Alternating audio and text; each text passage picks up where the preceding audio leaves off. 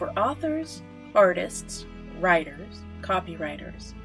Feffy's Cottage Formatting and Design is here to help you polish and beautify your book or script and develop a clean professional product ready for print on demand or ebook.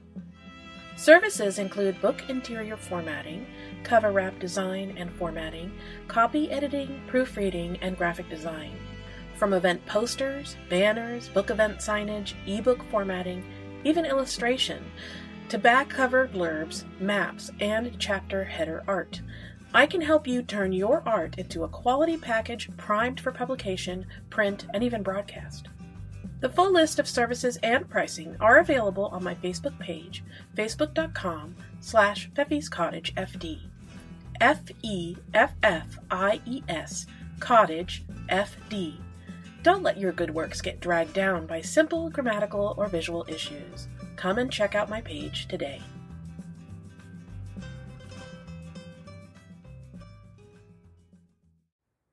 Well, guys, it's that time of year, the season finale.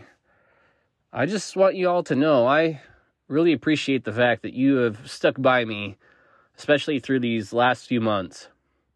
It's been hard um, and really difficult uh, time in my life, um, but I made it through it, and so is my family, and we're doing good. Um, if you don't mind continuing praying for us, if you pray and um, again, I just want to say thank you to everybody. Um, I know it sucks when you're expecting something to come out and then it's delayed or it doesn't come out. Um, so I apologize. Uh, the goal is to have more content ready to go before the season even starts. Um, we'll see if it happens, but it is my goal. Um, and man, I keep saying um, um, um, um. Sorry, that's such a filler word. I just want you guys to know how grateful I am for you guys sticking by me through this and uh, listening to this podcast and taking time out of your day. You know, life's busy. We don't always have time to sit down and listen to podcasts or, you know, stuff like that. So the fact that you're here listening to this now means a lot. And therefore, this episode is dedicated to you. Um, to all those who have continued through the last three months to listen to this show regularly and support, you know, uh, this podcast in any way you can, whether it's listening, whether it was sharing it on, you know, some form of social media or telling someone about it. This episode is dedicated to you.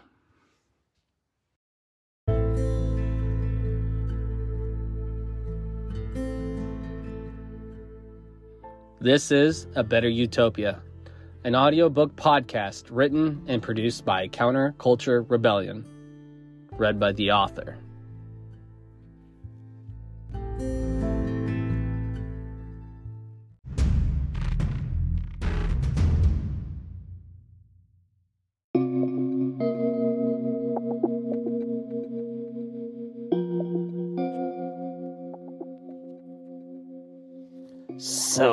This is it? Balaam walked up to my left. He was a little too close for comfort, but my mind had become numb to his threat. In fact, it had become numb almost completely. I didn't care that I was stuck in some memory. I didn't care that I had to get out, or that I even had to find my friends. I didn't care because of what I knew was going to happen next. I was trying so hard to forget about this, to shove it down, to be numb, and it was working. What? I asked in a quiet, monotone voice. My eyes locked on my past self, who was now finishing a briefing with the team leader of the guards that would be replacing us. It had not been long after the firefight that our relief had arrived as the day grew dark. By the looks of everyone, we were all worn thin. I thought back on the days around this time. The back to back missions with little to no sleep, and then guard duty on the route to the port. We'd been going hard for days, and we're about to finally get a 24 hour break before starting the doom and gloom all over again. This memory that has caused you the most misery in life. I mean, this? This is it? You had to have seen worse. None of your friends even died, Balaam remarked. His voice had a tone of annoyance in it, as if he expected some grand dramatic event to have happened. Not yet.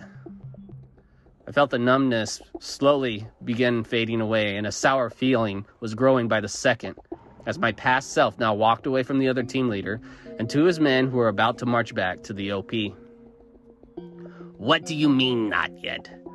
Do you get ambushed again? Balaam pushed for answers. I didn't respond. I just stared as PFC Wilson walked up to my past self and asked, Hey, uh, Sergeant Dunn, could we still talk when we get back? My past self looked at Wilson with tired eyes inside. If it's okay with you, man, I think I need a rain check. I'm I'm having a hard time keeping my eyes open and when we get back, I'm going to have to brief the commander on what happened here. I'll be lucky if I get to my bed by midnight. But we'll talk, okay? Wilson's face grew even darker, as if I had just condemned the man to death. In a way, looking back, I had. I'd abandoned him at his time of need, and he needed me most. Maybe this was what finally broke him. The fact that I abandoned him may have just been what pushed him over the edge, or that I didn't have time for him. Or maybe it was the fact that he had hope that he could finally get whatever was off his chest and built up the expectation of getting a little, tiny relief, and I dashed it down. Whatever it was, it was plain and clear. This was me failing Wilson. My past selves saw Wilson's face and quickly added, We'll talk soon, man. I, I promise. Tomorrow, okay? Now Wilson's dry, monotone voice, which matched my own, just simply said, Okay. Ulium, what happens next? This all seems to be too nice to be in a misery room. Balaam asked, still slightly annoyed, but had any time in it. Balaam asked, voice still slightly annoyed, but in it was a tone of excitement, like he was hoping for something, like expecting it to happen. I looked over at the man. His eyes almost seemed to bulge out of his head.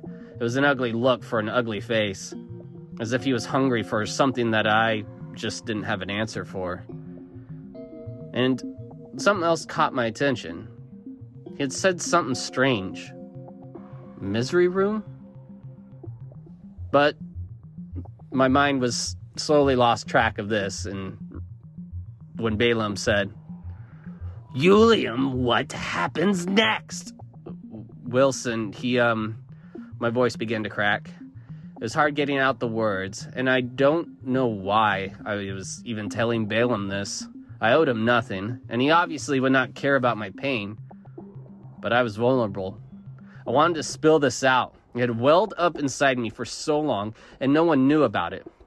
Not even Rodriguez knew about this little exchange I had just had with Wilson and the horrible failure I had committed. It had been festering so long in me, and I shoved it down into the back dark corners of my mind. But now I couldn't take it anymore. I wanted it out, and so my words leapt from my mouth. He took his life that night. I croaked. My eyes began filling with tears. Balaam's mouth almost seemed to smile, like it tried to hint at it. But he swallowed hard to fight it. He was a horrible actor, but he tried to play some part of concerned friend. Why? What happened? That letter, it. It was from his wife. She told him that she was taking their small daughter and moving in with another man. She was, I, I guess, divorcing him. I bit my lip as the words spilled out. I knew I shouldn't be telling this to him, but I couldn't help it. I just had to get this out. Out into the air like it would heal me. And you blame yourself for not talking to him that night. Balaam spoke in a matter of fact tone, but the corner of his mouth kept inching upwards, and he had to fight the excitement that was clearly welling up inside. You think that you talking to him prevented him from, or would have prevented him from taking his own life. I didn't answer Balaam. I knew that he was probably just trying to goat me into suffering more. But in all honesty, I don't think I could suffer more than I was at this moment. I remember how tired I was, how we'd been working nonstop, going on patrols, then guard duty, and we were finally, finally about to get our first break in, I don't know, three weeks it had to have been. Yet if I just would have taken some damn time to talk to Wilson. Five minutes, maybe. But no, I was too tired, too selfish, too stupid to see. I just wish. I just wish. Balaam spoke again this time, not even trying to hide the joy in his voice or the smile on his face. I guess we'll never know what happened. Must be very hard shouldering that blame. I mean, I guess it's can't be all on you. It's not as if you killed Wilson. Well, I mean, kind of. I felt a sudden urge of anger go through my body, and the sickening pain became numb, and then burst into flame as red hot anger. I felt my hand dig for my blade that was buried in my pocket, and I worked it out as I spoke. Why are you laughing? Balaam's smile evaporated and he threw up his hands in a look of caution. I only meant it was just. It wasn't just your fault. Shut the hell up! I yelled, flipping out the blade and pointing it over at the man. I could feel my rage taking in, and any kind of logical thought was soon taking a back seat to feeling of bloodlust. Shut up. I don't play your stupid game. I'm not playing it. Don't play like you're you're my friend. I'm gonna cut you. If you say one more word, I will cut you from your belly button to your sternum if you don't shut the hell up. I literally have no use for you. You've proven me nothing. You're only alive because for some reason I'm allowing it. I wouldn't say that I'm completely useless, Balaam sneered. I found the way out.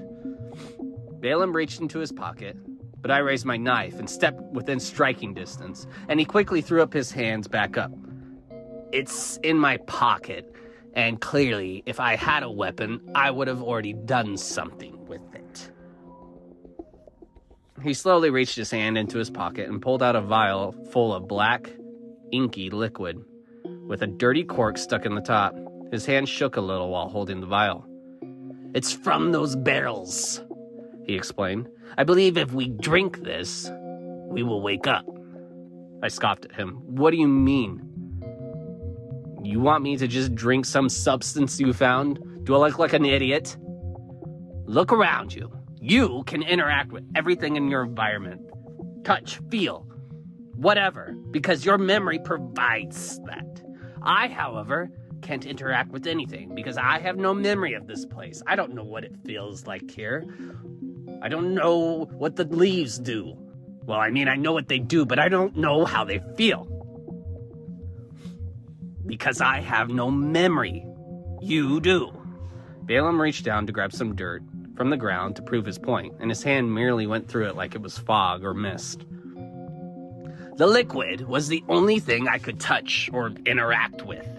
Balaam uncorked the vial with his teeth. It made a pop sound. I believe drinking it will wake us up. Merely touching it or smelling it wouldn't work, otherwise, I would be gone. Let me see you touch the liquid from those barrels first, I commanded. As the words left my lips, everything went dark, and we were back in the brush where we were. We were back in the brush where we had started at, and Balaam, smile on his face, formed big and bright and grim. You can either trust me, or we can just live through this whole wonderful experience again.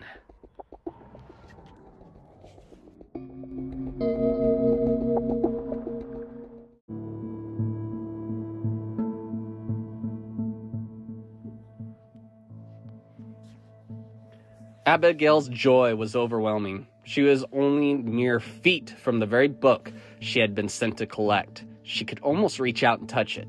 But there was one thing that stood in her way was this old, fat, red faced fool, RJ, or Pan, as he had already told her to call him several times. He was old, but not as old as the Grand Monarch, and his white hair offset the red hue that his skin now gave off, or radiated.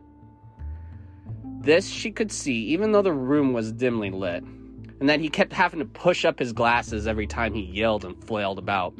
Do you realize how much misery magic you wasted? Pan's raspy smoker voice croaked. For what? So some idiot who isn't even fit to wear a robe, let alone a red one at that. That's not my problem, RJ. That's yours. I told you to call me by my proper name! And you, he turned and pointed at the small child cowering in the corner, you will pay for your part in this. I only did what Madame Albert told me to. Tabitha wiped the tears streaming down her face with a shaking hand. Pan walked over, grabbed the poor child by the wrist, and began dragging her away. To the vacuum room with you, and you can join the others. And you know what? This time, maybe I'll let you sit in there until you die. Please, no. Just lock me in the closet again, or, or don't feed me. Please, not the vacuum room. Tabitha screamed in terror and thrashed about, trying to escape the grasp of Pan. This continued out the door of his private study and down a dark hall.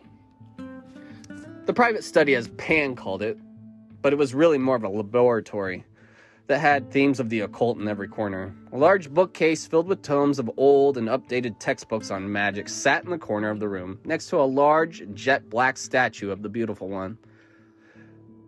Across from there stood a workbench filled with beakers, test tubes, and a burner. Next to it, a workbench with hammers, metal platings, and other various tools. On the rightmost side of the room was a grand mahogany desk with books and papers scattered about. Red lit candles dripped wax on the two furthermost post corners of the desk that slooped up. Abigail scanned the desk and could see the book that she was sent for. She walked over to it. Her fingers caressed the edge of the book. Pan slammed open the door of his studies. The door itself vibrated and bounced off the wall. He looked like a man on fire, and he was staring straight at Abigail. His glasses sat on the bridge of his nose, all fogged up from the profuse work of dragging the child down the hall.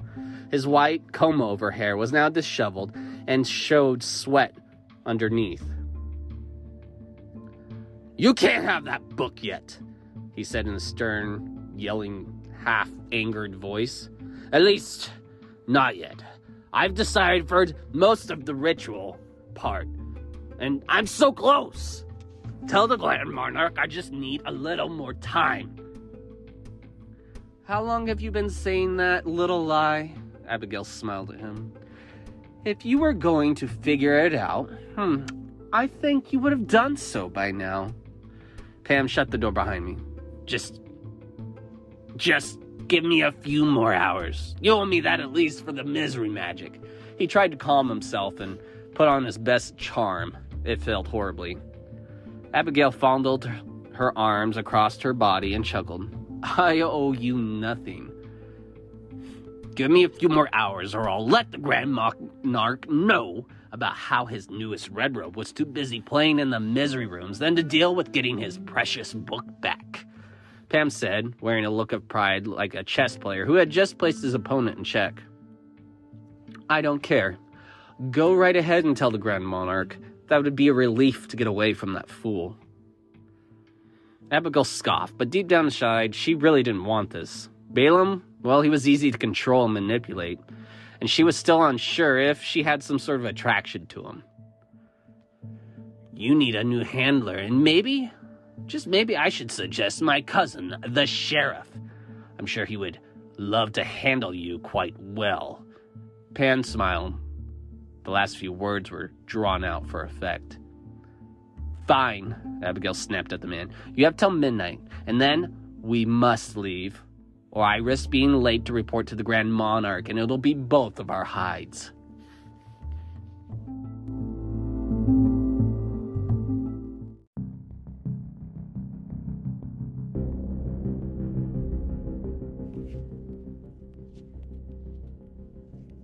I eyed the black vial in my hand. The light from the memory of the day reflected off the inky liquid as I rolled it back and forth in my hand. How much do we have to drink of it? I asked, my tone reflecting the disgust I felt in my gut about this whole situation, about the fact that I was about to have to trust Balaam with this. How much do we have to drink, Balaam? You drink half, and then I'll drink the other half, Balaam replied. If that's not enough, we'll just have to go through the memory again and drink more. This is stupid. I tossed the vial back at him. He clawed and scrambled to catch it as if it was the most precious, fragile thing he had. I'm not drinking that. It could be, I don't know, some vial of poison and you're just trying to pull one over on me. You think I just carry a random vial of poison? Balaam eyebrows arched. So you just randomly carry an empty vial and a cork? I shot back. Balaam just stared at me, and then without word, lifted the vial, ripped the cork out with his teeth, spit it to the ground, and began drinking it greedily. Hey, that's more than half, I dove at him, fought for the vial. He had first put up a fight like he was a man who was parched, and this was his last bit of water. But I clamped down on that injured hand, and he gasped, then reluctantly let go of the vial and smiled at me with black teeth. It was unnerving the way he smiled, and it made me pause for a moment. It felt off, like this was some sort of trap. Yet the man had drank the liquid. He'd fought me off as if maybe he was trying to leave me here in this nightmare alone. And then my mind raced, trying its best to replay everything that had went on from this point. He had said something odd.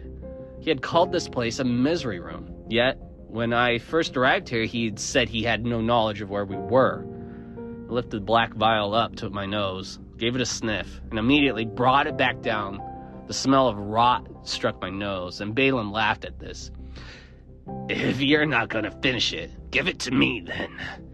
His tone had started out light, like it was a joke, but by the end of the sentence, he sounded hungry, and he began reaching out for the vial. I stepped back, and in a slew, I stepped back, and in a small, smooth, slow motion, lifted the vial and swallowed the most foul drink I had ever tasted. It had the consistency of oil or blood, and the taste of rot with sticky sweet hint in it. I had wanted to vomit it all back up, but I forced it down. Then from behind me, a voice that sounded very out of place in this horrible memory shouted out, Uliam, no! I spun around, and there stood Lilith and Finnegan, eyes wide in shock. Laughter from behind me broke out, and it was very similar to a hyena that had went full hysterical and was going to be carted off to the animal nut house at any moment. And I spun around, and there was Balaam, crackling with mad laughter. Spit flew from his wide open, toothy mouth as he laughed. His eyes were fixed on me.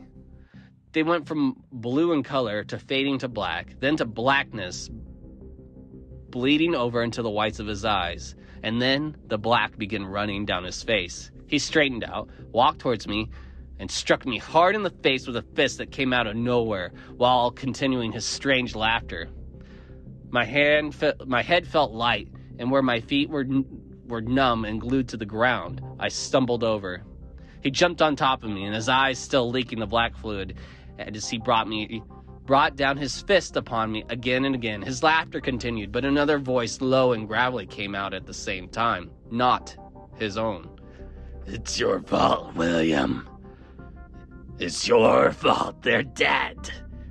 Wilson, Miguel, their blood is on your hands. Just look. Strange voice yelled out of Balaam's mouth as he continued, his body in laughter, but a voice, words without his mouth moving. I looked down at my hands after he'd stopped pummeling me for a second, where they were, and there was they were covered in blood, or so I thought. But the amount of blood that was flowing off of them had to come from somewhere else, not my own body. I felt no cut that would have caused this, and the blood went from bright red, then to dark red, and finally jet black. And I lifted my eyes back up to Balaam's face. It twisted unnaturally in a smile that was humanly impossible. His eyes had leaked out, and two black holes now replaced them. A small, swirling spark ignited in each eye, and red flame began to dance in each eye socket. Some warrior you are. And to think he chose you. Pathetic on both of your parts.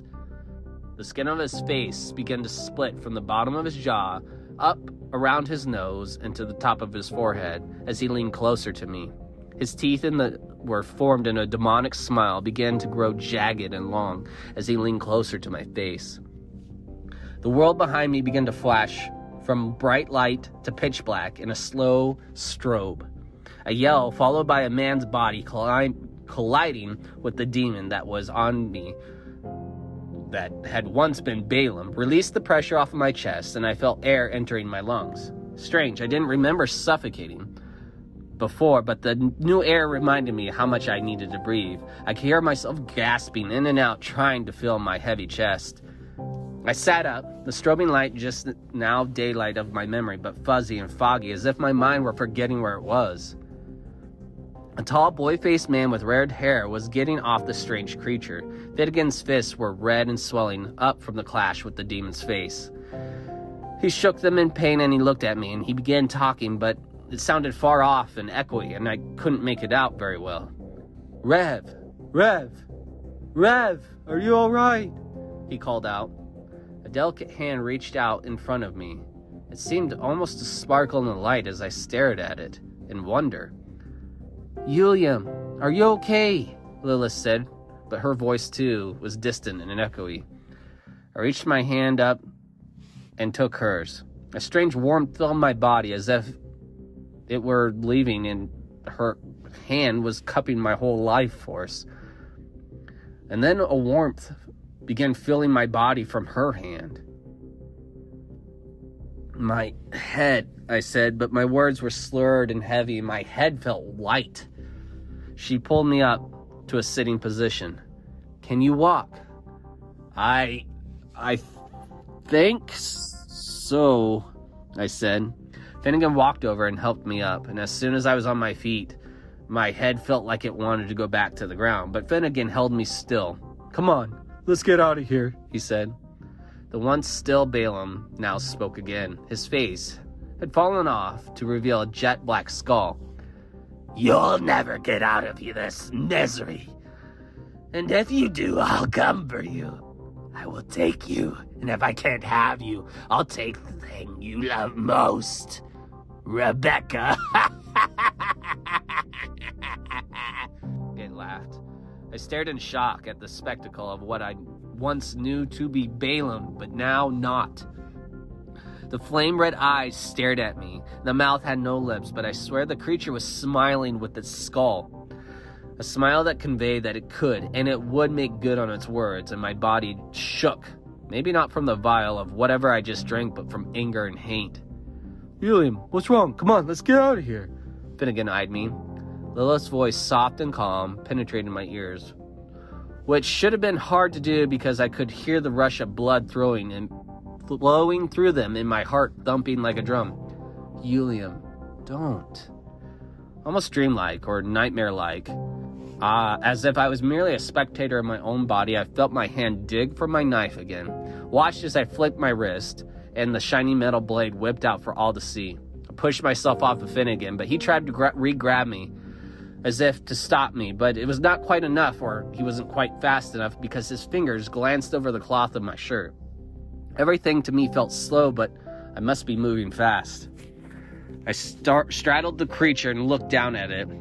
The red eyes just stared right back at me, and the smile had broken into a mocking laugh that I could not hear over the blood rushing through my ears. It was saying something, but I couldn't hear it. It had to die. Even if this thing was merely a hallucination and this was Balaam, I didn't care because either way, this would solve a problem. Balaam or the devil would be gone. And to me, they were really just one and the same. I looked the thing over and realized that only the face was a black skull and the rest of it was flesh and blood that could bleed. I lifted my blade off the gr- off of my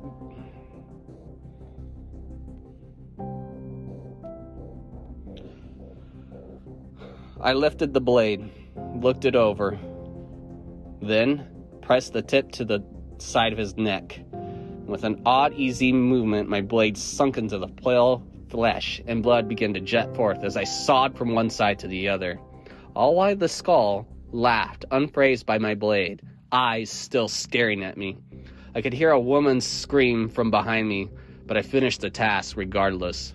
I stood up, blade in hand covered in shining crimson, and stared at the skull that refused to stop laughing, and its eyes stared at me. The whole thing soured my stomach, and I fought back a wave of nausea until everything went dark.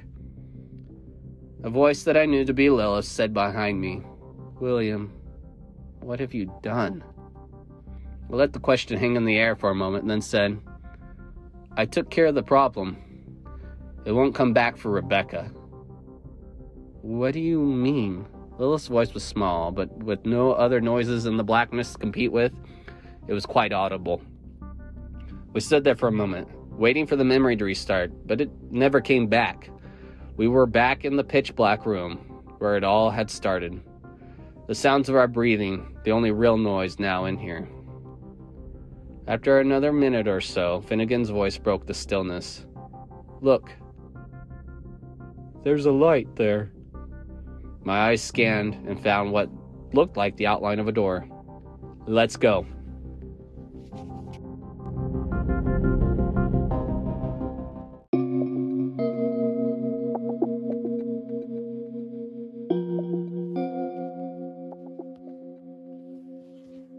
Rodriguez's eyes cracked open at the sound of a child's cry, or at least that's what he thought he heard.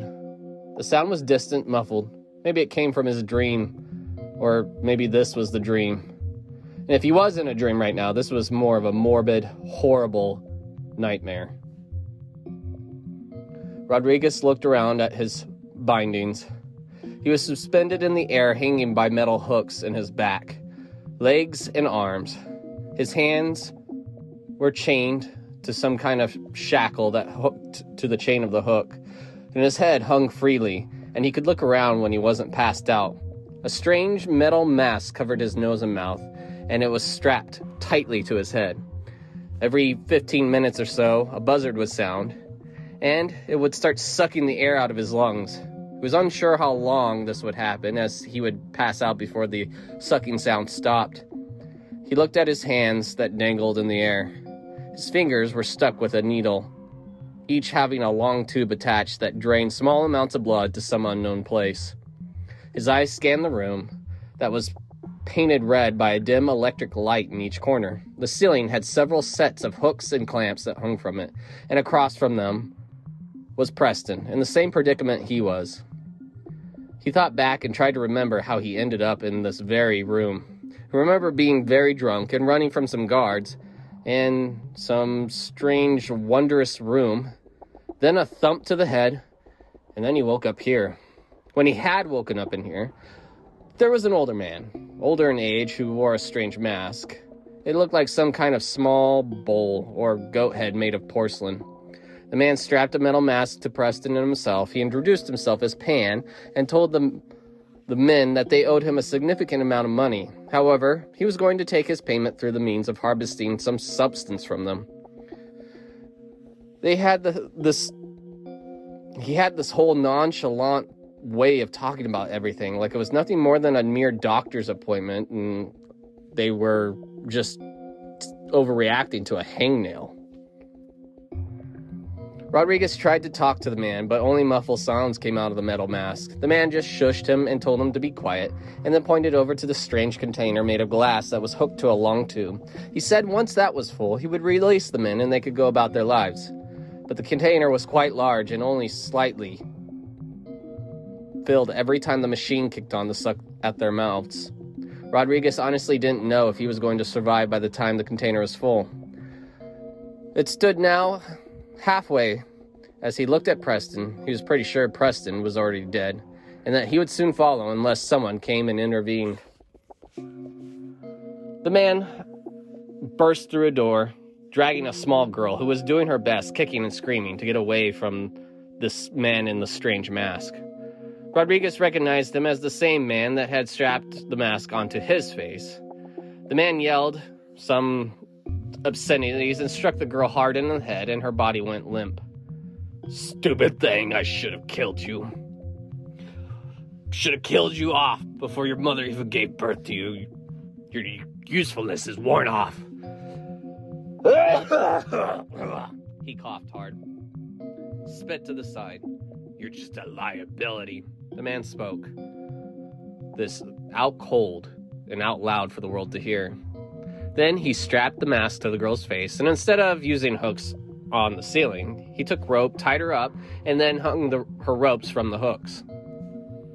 Rodriguez tried to yell and scream, but he had no energy at all. All he could do at this point was stare in the hopeless desperation, as he could do nothing for the girl.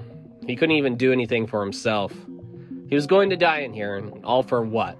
Booze, gambling, the company of women for the night.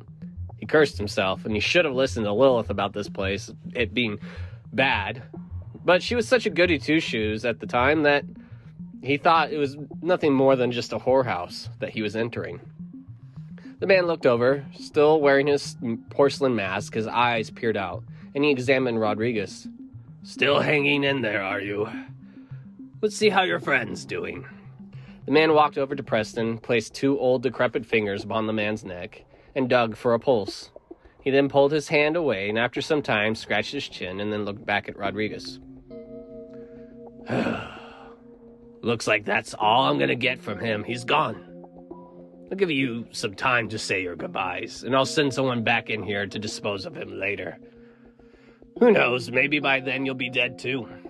The masked man turned and walked out the door.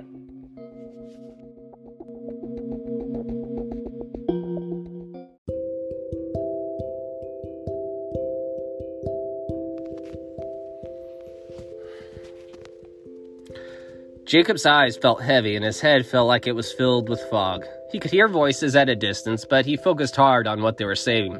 They were familiar. One was a female that reminded him of home, of his childhood, and, and of his life now, all at the same time. The other was loud and brash, and it was male and talking like he had something stuck in his mouth. I told you we had to be on the train and moving in two hours. I can't do anything about it. That train leaves when it leaves, and besides that, I got orders. The male voice yelled. It was familiar, but not like the female voice. Jacob is just barely out of surgery, and besides, Lilith, Julian, and the rest of them are not back yet. The female voice said, matching the volume of the man. As her voice became clearer, he recognized this as his twin sister, Rebecca. It's out of my hands. You guys either get on that train or not. But the group can't wait for the others. As the voice finished, a name popped into Jacob's head. A name usually for a girl, but it belonged to this man, named Leslie. Then I guess we are not packing up, Rebecca spat back. Everyone calm down, another man's voice, low and deep, bellowed out. Rebecca, you pack yourself and your family stuff. I'll go find those boys and your sister, and I'll bring a couple horses and we'll make good time back to the train. We'll make it. Jacob's mind pictured a giant of a man who looked fearsome, but with a really teddy bear demeanor, named Douglas. What about Julian's stuff? Rebecca asked. For crying out loud, Leslie chided. I'll pack the guy's stuff, Rebecca. Another female voice that Jacob knew to belong to Ruby, the medic. Whatever, but everyone better be on that train by midnight, because we are leaving. Loud footsteps followed by a door slammed, and Jacob guessed that Leslie must have left the room in his normal fashion.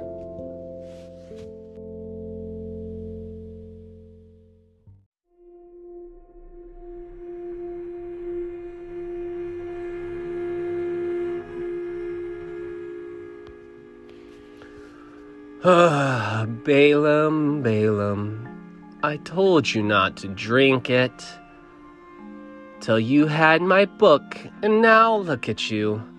The woman with fire red hair and a sheer dress stared off the edge of the cliff at the black water.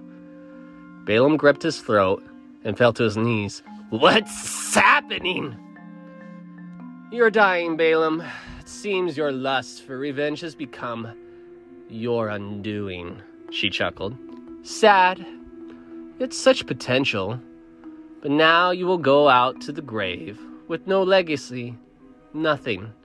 In fact, I'd bet no one will even know or care that you're gone. Please, help me. Balaam tried to cry, but he had to fight to get his words out, even though it was dark upon the cliff where he was. The first time, the first cliff dive, it seemed to be getting darker by the second, and his eyes began to get heavy. Help you? Why should I help you? I already tried, but you don't listen. Please, I'll give you anything. Just don't let me die. Balaam begged in a breathless voice. The red haired woman turned and smiled, like a woman who suspected her lover was about to give her a marriage proposal. I want everything, Balaam. I want you to obsess over me. I want you to be a slave to me. I want to be consumed with you and by you. Now, give me all that you are and you ever will be.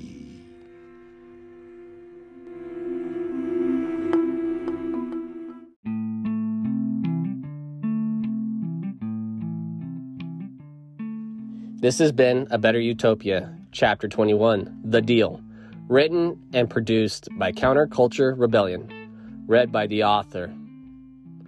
This is the season finale, and I will be going on a bit of a hiatus to try to write, record, make a better project for you guys so that way that, well, we don't run into issues where, you know, I'm being put back and set back. My life has kind of changed a little bit. I've started a new job and so I'm not sure about how much time I'll have to write, but I'm going to write and I'm going to continue this podcast. Um, the start date, I haven't decided yet. It'll just all depend upon how much I've gotten done, and I will announce it probably midsummer while creating some sort of trailer for you guys. Again, thank you all to who have listened, who have stayed tuned, who have just subscribed to this podcast, who have shared it. Thank you guys so much. And thank you all for the ones that prayed for me and my family. I really appreciate it, guys. And that being said, stay tuned for season three. Um, and stay tuned for the trailer.